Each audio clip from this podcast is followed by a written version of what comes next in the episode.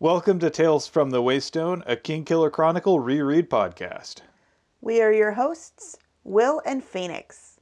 Let's get into it.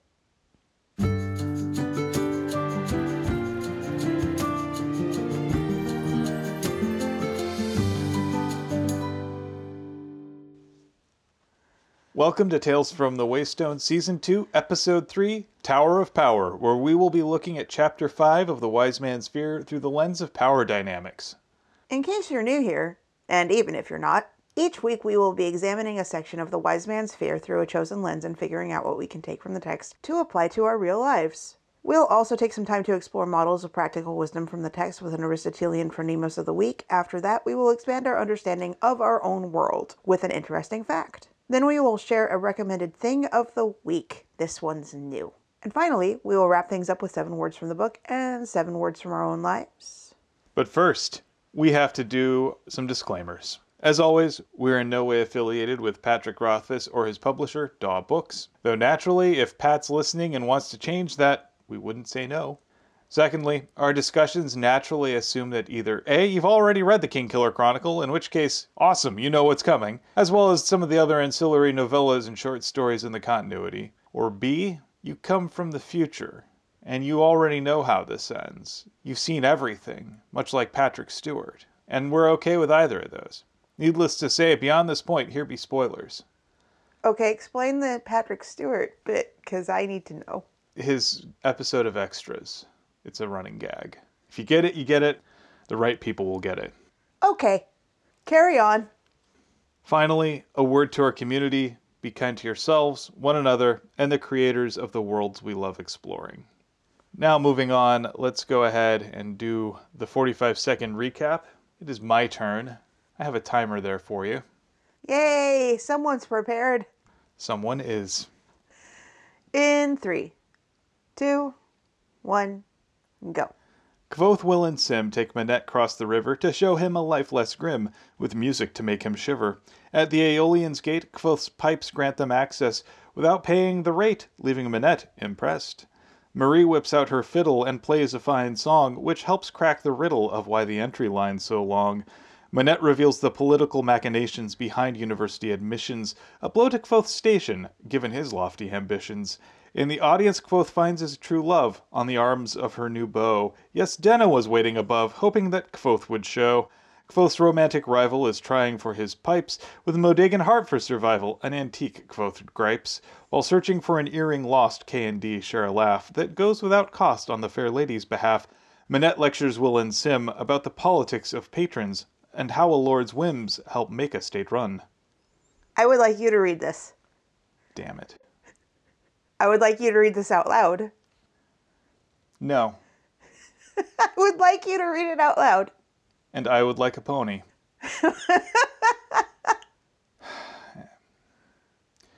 well, in the spirit of we can't all get what we want, I guess I'm eating cherries because I took 51.62 seconds for that one.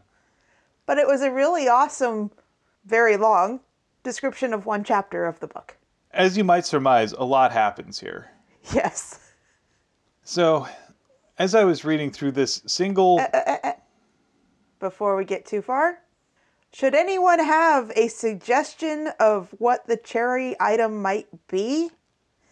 Send us a tweet, an Instagram message, random item in the mail. Message us if you want our P.O. box. Help us out here. On to the book! All right. So, as we noticed, this is a fairly dense chapter. A fair amount happens here, and a lot of it boils down to politics and influence. And a lot of it is in the form of soft power, which is to say, the ability to convince people to do what you want rather than forcing them to do what you want. That is an interesting thing that you note. We've been getting back into, and I say back into, you never really got into Star Trek Voyager. And there was an episode where, what is it, like four people are just crowding Neelix, trying to make him do the thing that they want him to do. And you commented something along the lines of, because yes, the way to make someone do something that they don't want to do is to just crowd around them and make them feel trapped. Yeah, it was a really weirdly framed scene, and it just. Yeah. So we've got multiple cases of soft power in play here. We talk about Kvothe's power that he wields within the Eolian as someone who has his own set of pipes. This means he gets free admission. It means that he gets a place of honor on the stage. He can make his own way there and get all the free drinks he wants. And potentially earn money from a crowd of well to do patrons. Exactly. His recommendations carry weight with Stanchion and Deoch. If he doesn't like the way someone is behaving, he can talk to them and he will be listened to. If he likes someone, he has the ability to get them in and introduce them to the right people.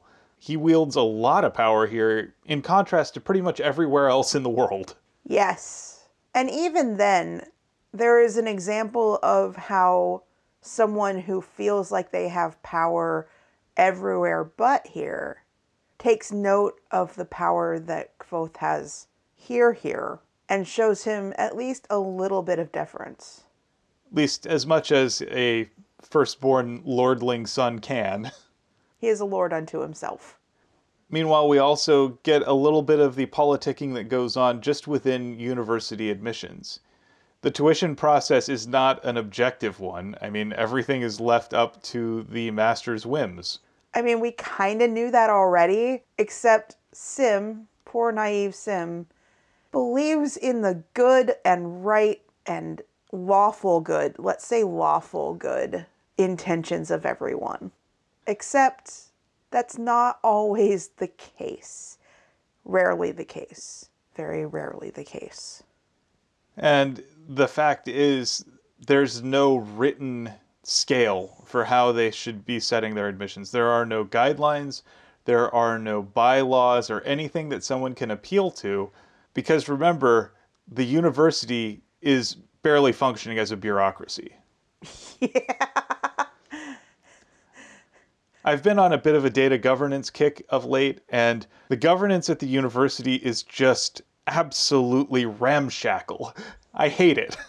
And like I said, there's nothing stopping the masters from making their own purely subjective choices. On top of that, I think that this is the absolute first time that Kvothe has been made aware that Relar's tuition is going to be more expensive. Right, because they're going to be learning more difficult subject material, they'll require deeper instruction, and there are probably greater risks.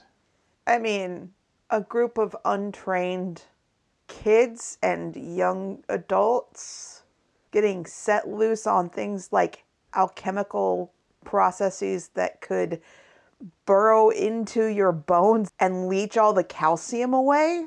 Uh, yeah. Yeah, just the lab fees alone are going to be crazy. Well, speaking of that, though, it doesn't seem to matter what your rank is when it comes to what classes you're in. Because Kvothe's a Relar, but he's still going to be in classes with Illyrs and people who maybe aren't fully in the Arcanum. I mean, I've known upperclassmen taking entry level classes. Right, it's not quite that that I'm talking about. It's more that there's no structure to say that Relar should be taking this advanced class and that you can also choose to take less advanced classes that are maybe in a different subject than the one that you're taking. Because why would you take calculus and pre algebra at the same time? Well, like we've said, the administration at the university, which hasn't even seen fit to give itself a proper name, I mean, seriously, how the hell have they been accredited? They can't even give a name. They're just, you know, we're the university. No, but they're the university. Oh, oh, how, how is the doing these days? Good old TU. Ah, your knack for pedantry, it never ceases to amaze me. Look, when you're building a world, these are the things that people focus on. That some people focus on. Maybe we should move on to things that other people focus on. Okay, I get it. My own focuses are just mere pedantry. Have you not noticed this yet? So let's go ahead and dive into the events of the chapter, not just the themes, shall we? Sure. so things start off with Kvothe essentially trying to hustle for money because he knows tuition's going to come up. He doesn't know how much he's going to need. And he is dirt poor. That all being said, he keeps trying to earn tiny amounts of money. Like enough where he could lose it all within a few hands of a card game that he stupidly decided to engage in after having worked with such a dangerous material that he had to cut away a part of his sleeve. Like, I can feel the sweat and the, the terror of, oh my god, it's on me, it's on me, it's on me, it's on me. And then he's like, I can make money a better way. And then he does something equally as stupid. Not to say that you can't make a living playing cards. I've known people who made their rent money by playing online poker back in college. And that's perfectly fine if you know how to play poker. Kvothe apparently does not. It seems like the sort of thing that Kvothe would think he's really good at, and then someone would just wipe the floor with him. He really does have the Dunning Kruger effect down to a T. He's also 15 years old. Let's not forget, yes. Not for nothing, but the scene where he's describing all of the terrible effects of all of these chemicals that he's working with reminds me so much of my ninth grade science professor who delighted in reading the warning labels on the back of the chemicals we were going to be separating. Like he'd dump a bunch of things together and then he'd make us separate them out. And I think the one that stuck with me the longest is the hydrochloric acid warning label. Yeah, that'll do it. And that's what this reminds me of. So, having exhausted all of his other meager hustles, Kvothe decides he's got a better shot going to the Eolian. And trying to earn money by impressing the rich people. Honestly, given his skill set, this may actually be his most profitable and enjoyable way forward. Right. Why did he try all the other things first? None of that seems like a good option even if he's just using his Greysdale Mead scheme, that gets him a pretty long way. Not a very long way, apparently. I mean, chances are his tuition is going to be at least 10 talents, according to Manet. And he's got, let me see, my purse held one talent and three. I concede that. However, I have to imagine that the Greysdale Mead scheme can't be less profitable than losing at cards, unloading wagons, covering shifts in the Medica, and doping yellow emitters in the fishery. And losing a shirt in the process. Exactly. Yeah, I agree with you, but at the same time, huh. Either way, it's kind of a moonshot. He'll either make enough or he won't. And the stunt that he pulls does not happen in this chapter it's going to happen in the next episode that we record. It is such a Kvothe thing to do. That's all I've got to say. And given his own particular gifts, one that's probably a better use of his time. Yeah, I agree with you. So when they get to the door, they don't find the usual doorkeeper Deoch. Except it turns out that they have been running into Deoch, who has been covering for the usual doorkeeper, whose name is Ket. He's not terribly important, but all he does is give just some minor pushback to Kvothe. And then, as soon as he sees the pipes, and then gets informed that, yeah, they're real, he lets them in anyway, which is just our first illustration of how much those pipes are truly worth. Right, but at the same time, there is the thought that because he's so young, he may have either stolen them or they're fake or any number of other things that means that he is still not worthy to come in without paying. Fortunately, Marie bails him out. I do like that we get more speaking role female characters right up front.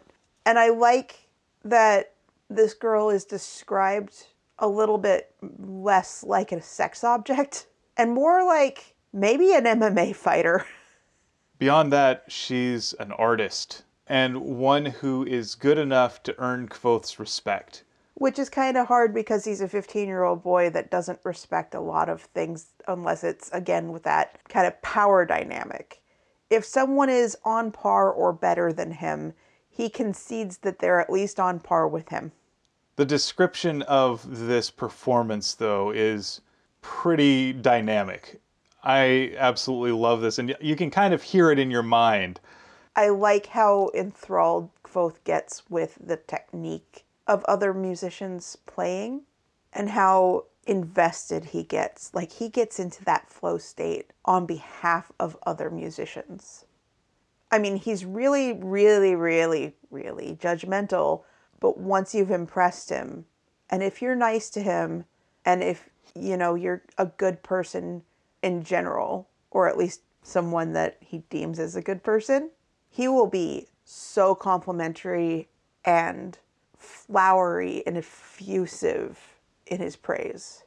All that being said, I really like the character, even if we don't ever really get more of her. I think that it's nice to have a girl portrayed in medieval fantasy as almost a tomboy, but not being schlubby. Like, her clothes are nice and they fit well, but they are styled to her tastes. She's not going to just roll over and do the trendy dress or do the things that are expected of her simply because of her gender. And she is skilled. I know how hard it is for me to figure out just how to play chords on my guitar sometimes. I am not as practiced with it as I would like to be. And I've seen really good violinists, and I am so impressed. And the idea of someone going that quickly and speeding up and speeding up and speeding up. My favorite example of something like that is the Mother Plucker song from Hank Green that I am not going to try to sing, but it starts off at a reasonable pace. And the whole point of it is to make you mess up in the way that you think that you'd mess up. But he goes from like a nice natural pace to like very, very, very fast over the course of the song. And one of the ways that the audience enjoys it is waiting for it to mess up. And it's really impressive when it doesn't. Yeah, Tom Lehrer used to do a lot of that in a lot of his patter songs, where it would start with that slow pace and then slowly pick up the pace. And then next thing you know, he's listing all of these obscure Russian principalities in the middle of nowhere, as well as mathematical theorems. And yeah, it was so much fun. All right, so moving on. We also get a little bit of discussion about the perils of gear acquisition syndrome namely that instruments can cost as much as you can spend. They can. They definitely can. And that's not to say that inexpensive instruments all sound bad or that really expensive instruments all sound markedly better than the ones that are inexpensive. There are some quality of life improvements that maybe seem like they aren't worth the price difference. And it really does depend on your perspective. If you're a beginner, you might think that you just want a cheap thing. And I'm going to say you probably don't. You probably want a couple of steps above the cheap guitar because getting a cheap guitar, like a $50 guitar, which do exist, will be without so many of those creature comforts that it will be an unpleasant experience to play. And it will lead to more people not continuing to play because you don't like the experience of playing that guitar. Get the best instrument that you can within your price range is generally good advice. That being said, if you are a dentist and you want to learn to play a guitar, I wouldn't necessarily say, yes, get the most expensive guitar that you can afford because that's probably a PRS and then Phoenix will just be jealous of you. Right, but also if you put it over in the corner and never play it again because you didn't really want to learn to play guitar, you just wanted a trophy, I'm going to be mad. And jealous. And jealous. That being said, also, though, like if you're really interested in it, get the one that speaks to you within your price range, but try not to cheap out on it Because what that leads to is what happened with me is I bought a nice guitar which Bast lives under our guest bed now in its case. It's not a bad guitar, and I'd probably give it to a friend if they wanted to learn guitar. But my other guitar, Kvothe, cost a bit more, even with a little chip out of its headstock, and it is such a better experience. It feels so much nicer to play. It fits my body.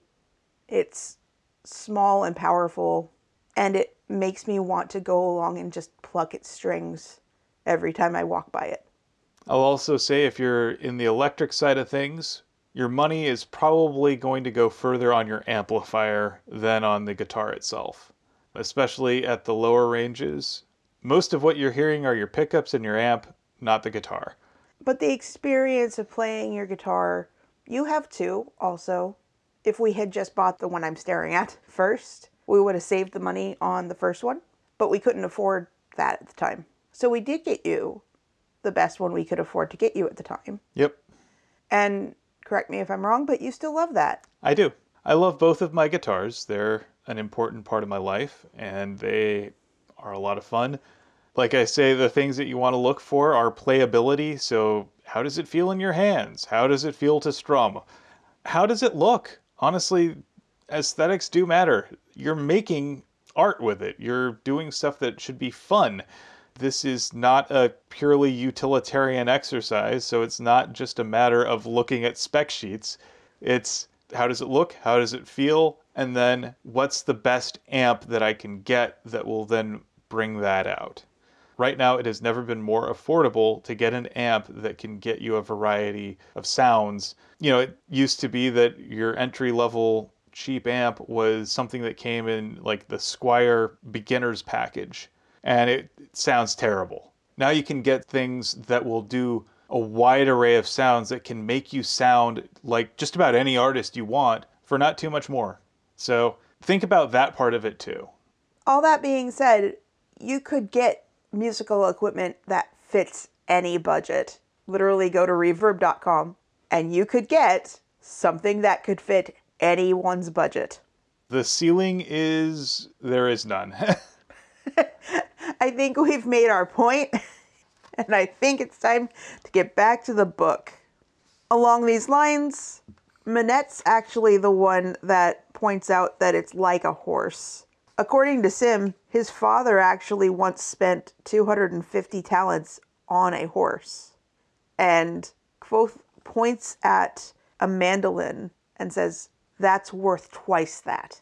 It's incredible to Sim that someone would spend that much money on something.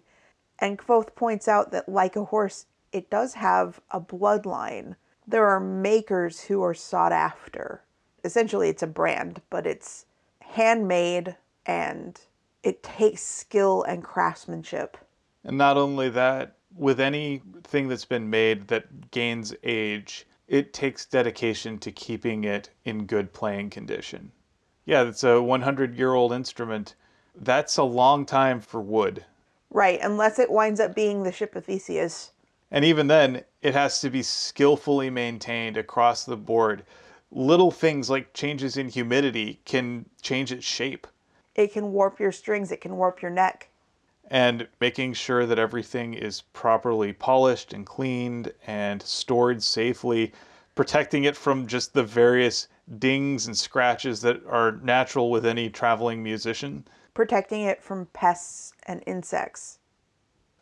So then we come to find out that part of the reason that Kvothe no longer has the money that he got from Ambrose after Ambrose destroyed his previous lute is because he actually paid off his debt to Devi. And now he's probably going to have to accrue some more. Weight lifted off of his shoulders just to come crashing down again. It strikes me as a penny wise, pound foolish decision. Well, maybe, except he keeps accruing interest every term. It's not so much the paying off the loan to Devi, it's immediately going out and purchasing a new lute before figuring out how much he would need for tuition. Yes, but for him, his music is life. What if I took your phone away for a month? I would be very annoyed. Right. So I'm not going to fault Kvothe for having made that decision. He also is correct that if he didn't buy it, he wouldn't be able to play for Anker. Now, Anker would have been a decent human being about everything and would have said, you know, I understand the circumstances. It's okay. What can I do to help you? But ultimately, even if he didn't have the money to get both the lute and his tuition, we know what one he wants to choose. I think part of it boils down to how Kvothe conceives of himself. He is first and foremost a musician. It's something that ties him back to his family, particularly his mother and father. It ties him back to his past. It's something that is a deep part of him, more so than his studies as an arcanist, his occupation as a student. If he cuts himself off from the musical part of himself, he's cut off from a crucial part of his identity.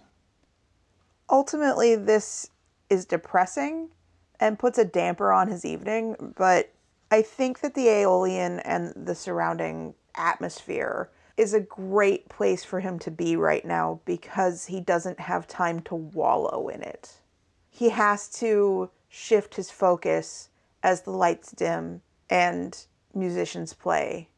Yes, there's time between performers where people can order drinks and have conversation, but there isn't really time for deep introspection. Yeah, it's definitely a time to lose yourself in the moment and it's something that lets Kvothe be where he feels appreciated. Like at the Eolian, people love him, people adore him, and as we've discussed, that's in short supply in his life.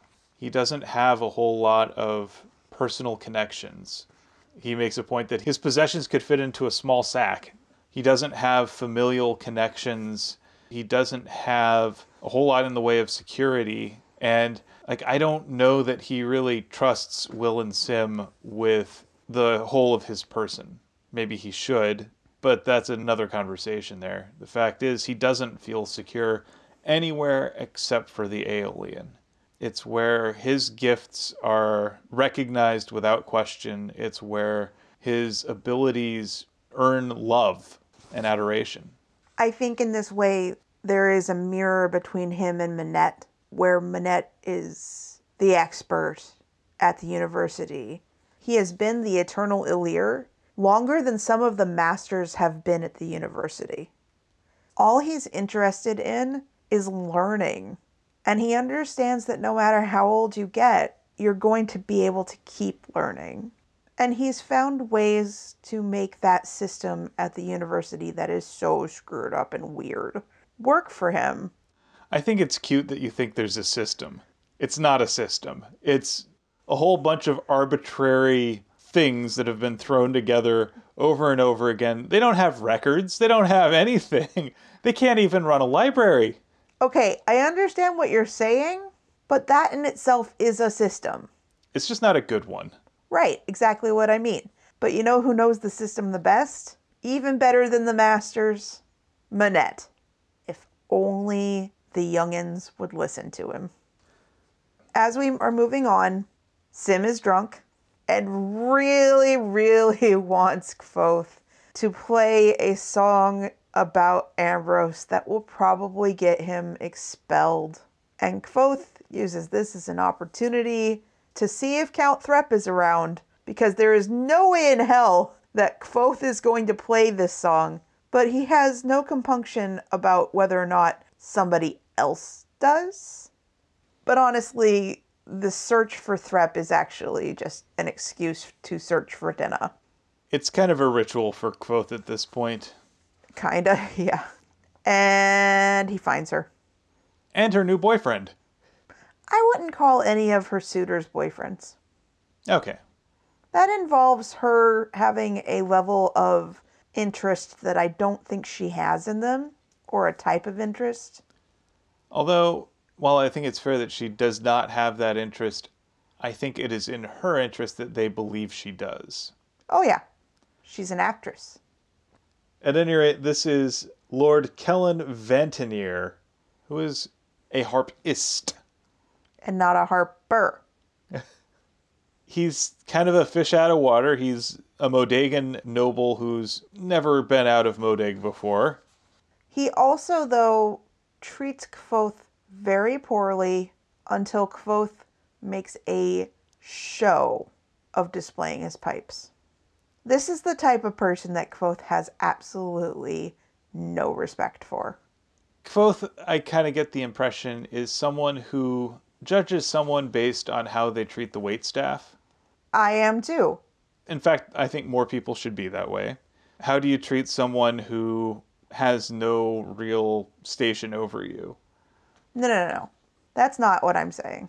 How do you treat someone that you believe to be your lesser? That you think that you are better than? Or do you recognize that you are not better than? Exactly. We get the impression that Kellin would probably be, at best, condescending, at worst, probably demanding. I would say that if you have never been in certain situations, that you might not have that empathy built up or built in. And it's easy to look at your own situation and say, well, I don't have it great, so other people who have it worse are just about as level of less great as I am. Rather than looking at it as this person is a person and I could be in their circumstance. What would my life feel like in their circumstance? I've done customer service jobs. I have briefly worked as a restaurant worker. I can't do it. Do I think that they deserve a lot more money than they are getting because holy buckets, I could not do that job? Yes. And not just because I think that if I didn't think that way, that someone would spit in my food. I don't care that that's a common trope. That's not generally going to happen unless you are a complete asshole. But you could treat other people nicely and respectfully and not like they are the gum underneath your shoe. Yeah, I often have believed that pretty much everyone, regardless of what your career is, should spend at least a little bit of time working some manner of customer service. It's not a guarantee that you will be more empathetic, because I know people who have worked customer service and with whom I have worked customer service who have absolutely not been the compassionate sort, especially to restaurant staff. And I have to say that going to restaurants with these people has it's yielded a lot of great stories. it's yielded a lot of great stories that are also when you look at it from the other side, ugh. There's been a lot of heartache that was completely avoidable. Yeah. I'm saying on aggregate, if you treat people who are in customer service jobs like trash, you are not a good person. That's it. So he's found Denna, who is on the arm of this person that Kvothe views as a complete tool, who he's taking a little bit of time to make a fool of, at least as an inside joke between himself and Denna. And it's interesting that he assumes that Denna is on his side, that he can see things that are like silent giggles or a twinkle in her eye that mean automatically that she's on his side that she is rolling her eyes at the rich dude and not rolling her eyes at Kvothe. But all that being said, she's in a lovely gown. She is wearing silver and emeralds all around her neck, on her ears. Clearly gifts. And she's showing off to Kvothe. Look what I have. Whether or not she is choosing to drop an earring next to Kvothe is debatable she may have legitimately just lost her earring and she may have chosen to do it. Now it's presented a bit like it was a choice on Denna's part, or at least that Kvothe is viewing it as a choice on Denna's part to orchestrate a private conversation. And even if Denna didn't intend for that to be the case, Kvothe's not above using it as a pretext. Right. And here we see Kvothe going out of his way to make some rather snide comments about Kellin, who yeah, he's kind of a prick, but I don't know that he is inherently completely irredeemable. Again, these are all from Kvothe's perspective. He might be perfectly cordial and He might just also be nervous and not wanting to talk in Aturan. Yeah, he does have a thick accent and he feels out of place. This is a brand new country for him. A brand new place to go. You know, this place is built up as the musician's haven, and you're nobody in this place if you can't earn your pipes, if you are a musician, especially. Or at least that's the way that Kvothe is presenting it. Yeah, it does require us to ignore the fact that Kvothe is an inherently unreliable narrator. So after Kvothe and Denna have their little rendezvous, Kvothe returns to his table, and we get an interesting conversation about patronage. And this is actually where the power dynamic aspect really hit home for me. So, the patron provides the writ of patronage, room and board for the players, yearly wage, plus two suits of clothing in family colors. Initially, Will is like, Well, what's the point of that? What are you getting out of it? All the patron gets is lighter pockets, is something that he says. However, in exchange, there's some soft power benefits that the patron gets. They get reputation because, hey, these players are walking around in their colors all the time. They get entertainers on retainer for parties, dances, and pageants. They get custom written songs about them. And that all gets used as soft power to ensure that the Lord's tenants pay their taxes in an orderly fashion and, if conscripted for military service, do so willingly. I like how Manet describes this. He gives a little bit more and a little bit more and a little bit more of what Sim likes back to Sim in the form of Blackberry brand. And then when time comes for payment, he expects all of Sim's beer. Fortunately, Sim doesn't really like beer, but that's not the point. Right. I like Blackberry brand better anyway. And Lord Ponsington likes his taxes better. You give me something I like, I give you something you like. It all works out. In theory, and with an altruistic lord or government, that tax money would be going toward improvements to the land that then the people living there will benefit from. But I'm not sure that the social good is necessarily something that the lords of Temerant are interested in. Yeah, and we can see elements of this in modern times. Consider how at the start of every American sporting event the national anthem gets sung. We have all of these displays of the national colors and flags and things like that associated with pomp and circumstance and celebration. We have every 4th of July picnic that a town puts on with the fireworks displays and everything. We have national sporting teams that go out and compete in the colors of their respective countries, all to build this sense of national unity, which then gets used to justify taxation and also military service. At the end of the day, it really is an element of social soft power. It can be used ethically or it can be abused. We have seen it abused countless times. And it's something that you always have to be careful of. Kvothe seems really desperate right now to be an agent of soft power at this point and doesn't seem to be thinking too hard about what that entails for his fellow common person. The chapter wraps up with kind of a cliffhanger that we're going to leave y'all on. Kvothe goes up to Stanchion, says, I'd like to have a go at things tonight. I have a surprise built into my performance. And Stanchion's cool with that as long as it's not a surprise that we'll get his establishment burned down. Kvothe assures him that it'll be fine, and in that case, Stanchion likes surprises. End of chapter. And it is time for us to move on to our Phronimos. I believe it's your turn this week. I believe you are correct, sir. Who'd you pick? I picked Marie. Okay. There aren't a lot of characters other than Kvothe and Denna in this particular chapter. I could have chosen Manet, and that's mostly because he's the one that is describing a system for everybody, but I think that that's more of a exposition needing to explain to the audience what the heck. I chose Marie because I feel like she is presented as true to herself. She's going to follow her own wind, so to speak. She is a musician, she is a fiddler, she is not jealous of Kvothe's success at the Eolian and, in fact, helps him and introduces him to the person who is usually the bouncer and assures them that, yeah, of course, like, I realize that this kid is 15, but he's really good, damn it. Let him in.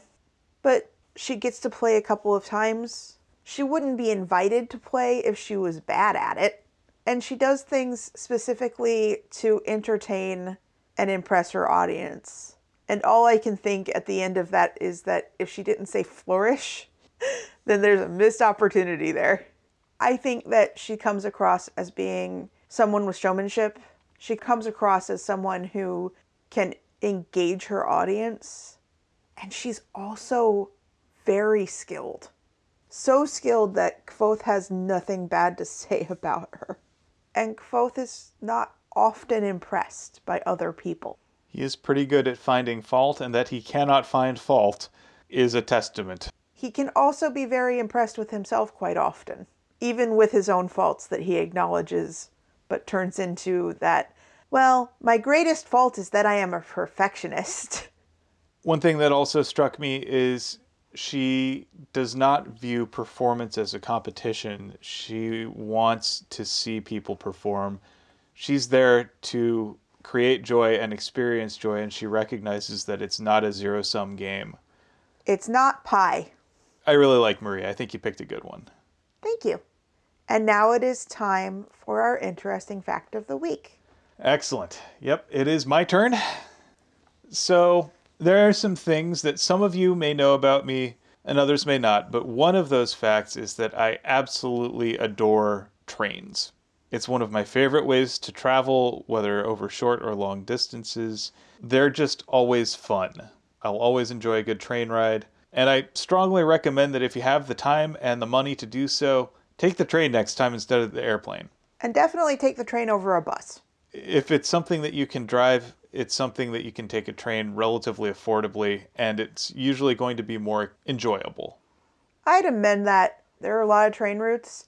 There is not a way for us to take a train to your sister's, and that makes me sad. True.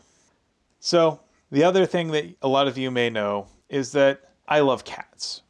Well, that one's incredibly, incredibly obvious. Your interesting fact has to do with trains and cats? Yes. Okay, well, I'm already enchanted. So naturally, when I discovered that in Japan there was a cat who served as a station master for a local railroad, you can imagine how I felt about this. I'm sure that you were instantly tell me more, tell me more, tell me more. I will. We're going to be talking today about Tama, who is a female calico cat who gained fame for being a station master and operating officer at the Kishi station on the Kishigawa line in Kinokawa of the Wakayama prefecture of Japan. Apologies for any butchering of any names. So, Tama was born and raised with a group of stray cats in Kinokawa that used to live close to Kishi Station, and they were regularly fed by passengers and by Toshiko Koyama, who was the informal station master at the time. Around 2004, because of financial problems on the rail line, the rail line stopped having formal station masters that were paid and they got volunteers to do it. Koyama was one of those people, and he eventually ended up adopting Tama he just always had Tama with him everywhere he went, and especially at the station. So the rail line quickly noticed that Kishi Station was actually doing significantly more business than the other stations. And when they sent people to find out what was going on, they noticed that it was because people were coming from all over the place to come see Tama and to greet Tama and give her treats and scritchies and then ride the train to the point where, while they had been considering closing it, they realized that it would be a terrible oversight to do so. They would lose money by closing the station because Tama was bringing all of the people over just to tell her what a good girl she was. So, on January 5th of 2007, railway officials officially awarded Tama the title of station master, and as station master, her primary duty was to greet passengers. So essentially, she just got to get all of the scritchies and treats they even gave her her own little hat. I need to see pictures of the hat. I need to be able to put pictures of the hat on Twitter or something. Oh my gosh! Oh my gosh! Oh, that's too cute. Oh. She looks like she's been fed by a whole bunch of random people, but she is so cute. So cute. Oh, I told you, this is a good one. it is. In lieu of an annual salary, the railway provided Tama with a year's worth of cat food and a gold name tag for her collar stating her name and position. So in 2008, a summer hat was also issued for hotter weather, so she would always have an appropriate station of office. So, publicity from Tama's appointment led to an increase in passengers by 17% for that month as compared to January of 2006.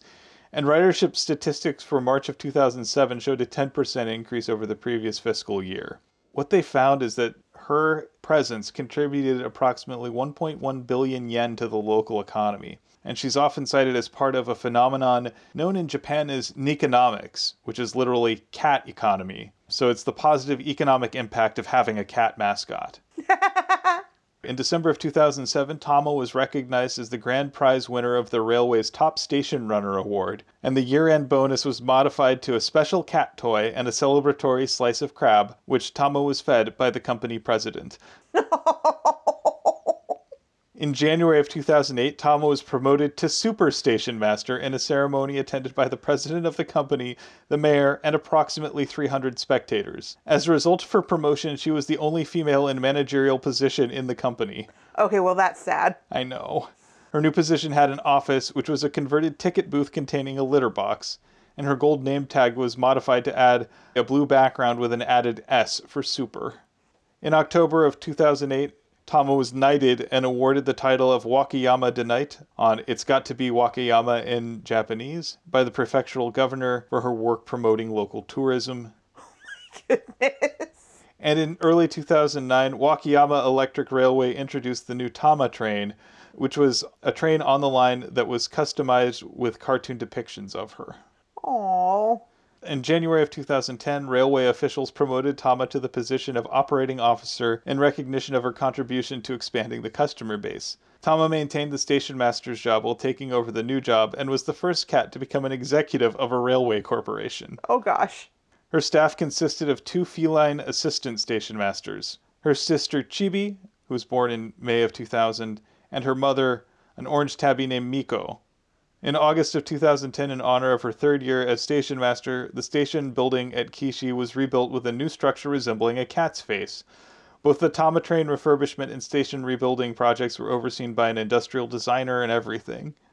In January of 2011, Tama's fourth year as station master was celebrated with a ceremony and her promotion to managing executive officer, third in line in management after the company president and managing director on January 5th of 2013 at the ceremony celebrating her 6th year as station master, Tama was elevated to honorary president of Wakayama Electric Rail for life.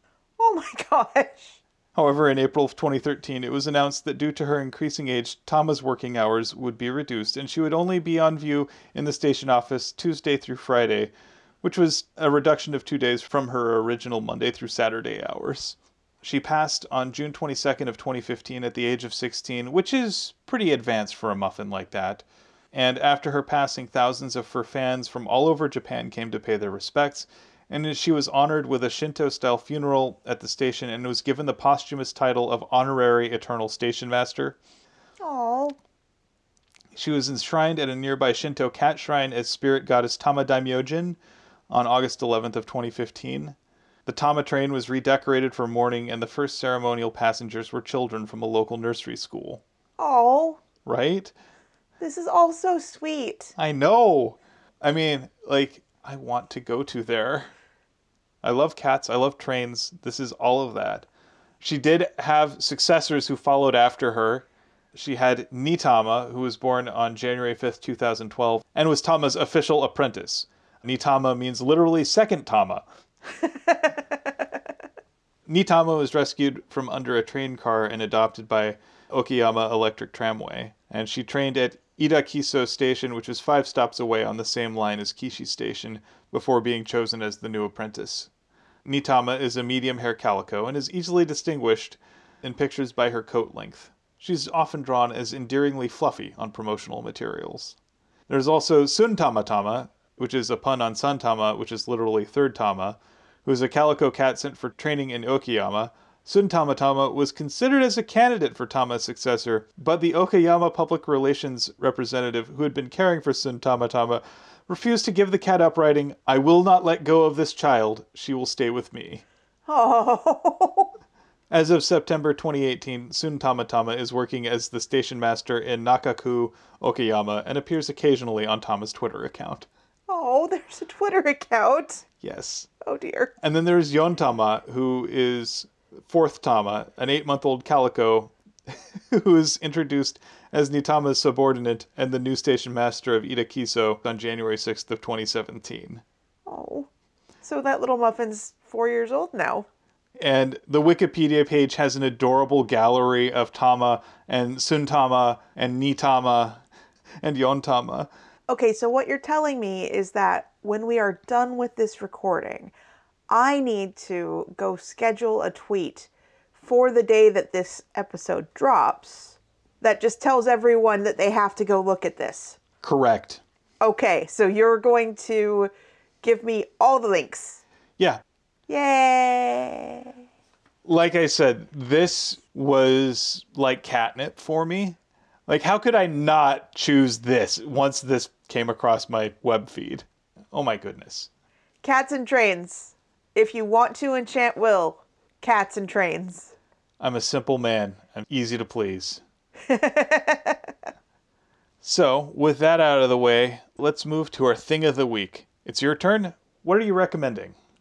It is no surprise, at least I hope not, that we value art and artists, especially independent artists, makers, and craftspeople that are trying to make a living by being creative.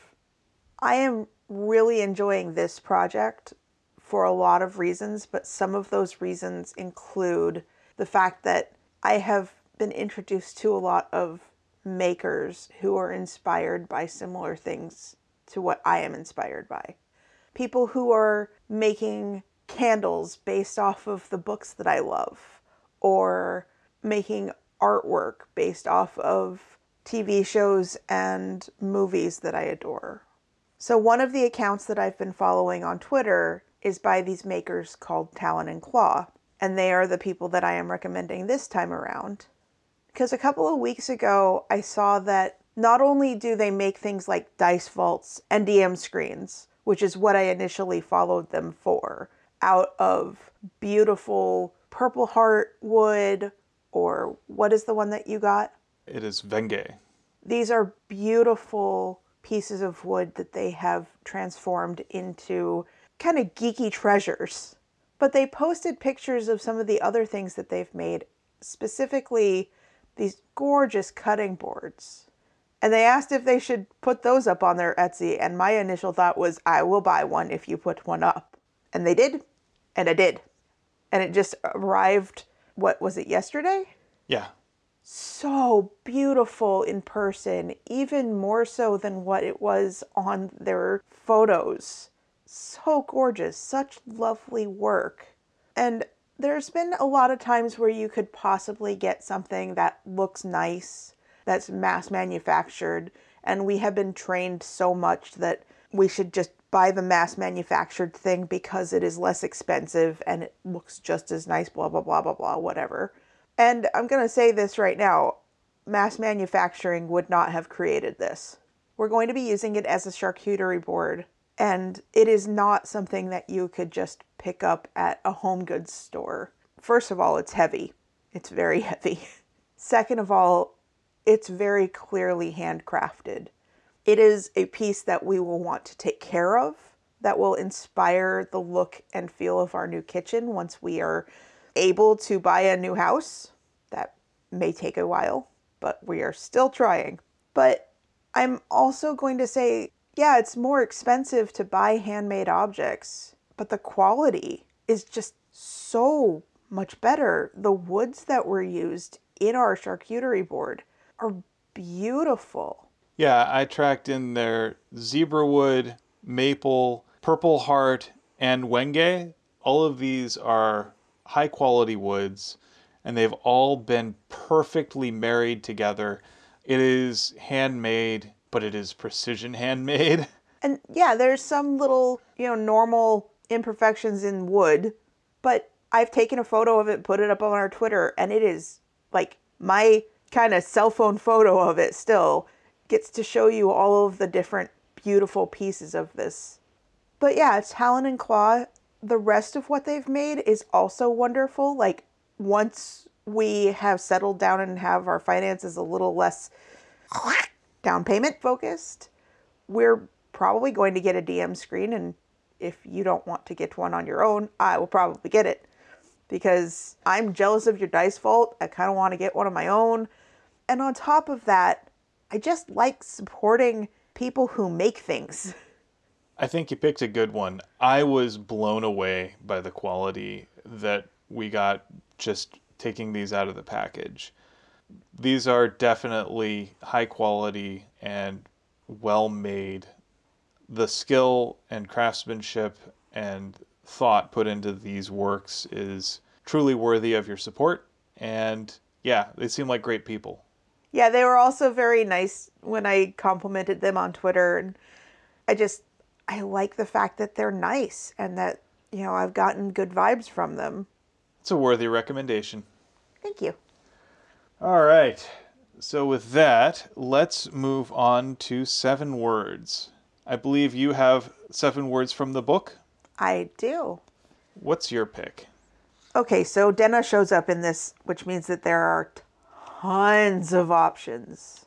And a couple of the pages of my book are now covered in orange highlighter. All that being said, I thought about he's like a kitten in a coop because I knew that cats are going to enchant you, but we've already got an enchanting cat in this episode. So I'm going to go with my other option. Thank you kindly for all your help.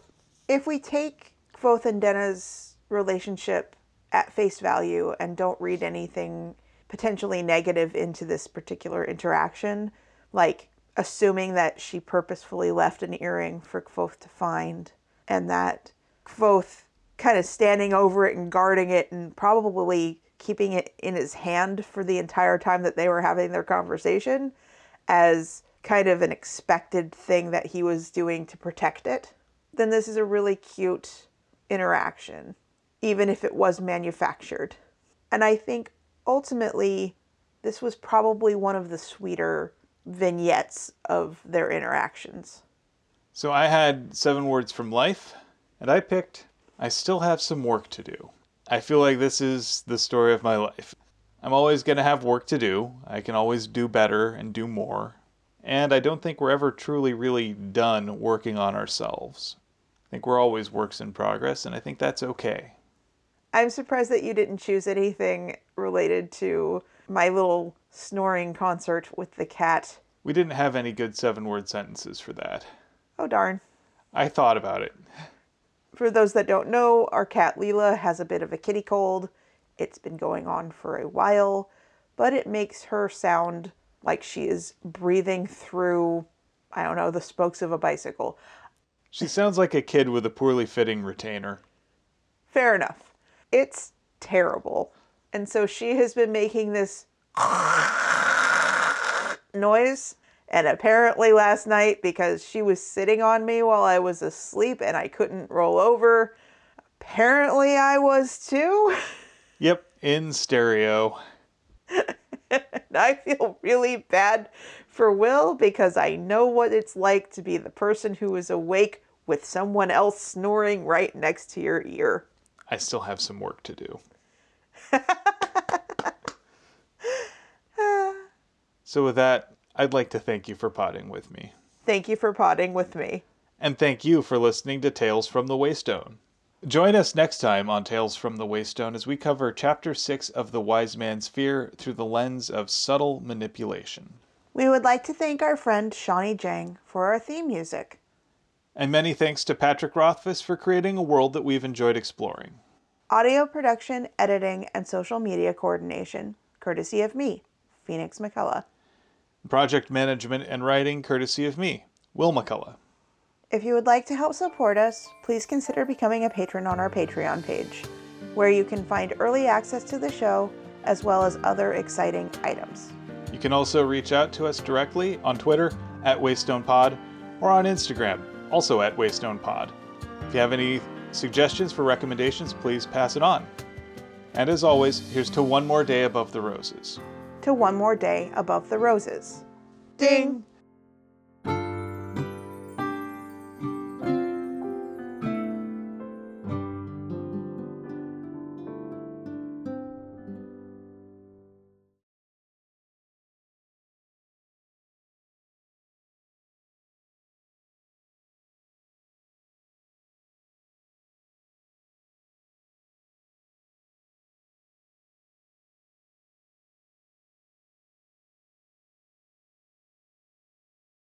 I'm so used to being toward the end of a massive book that I did not hold this correctly.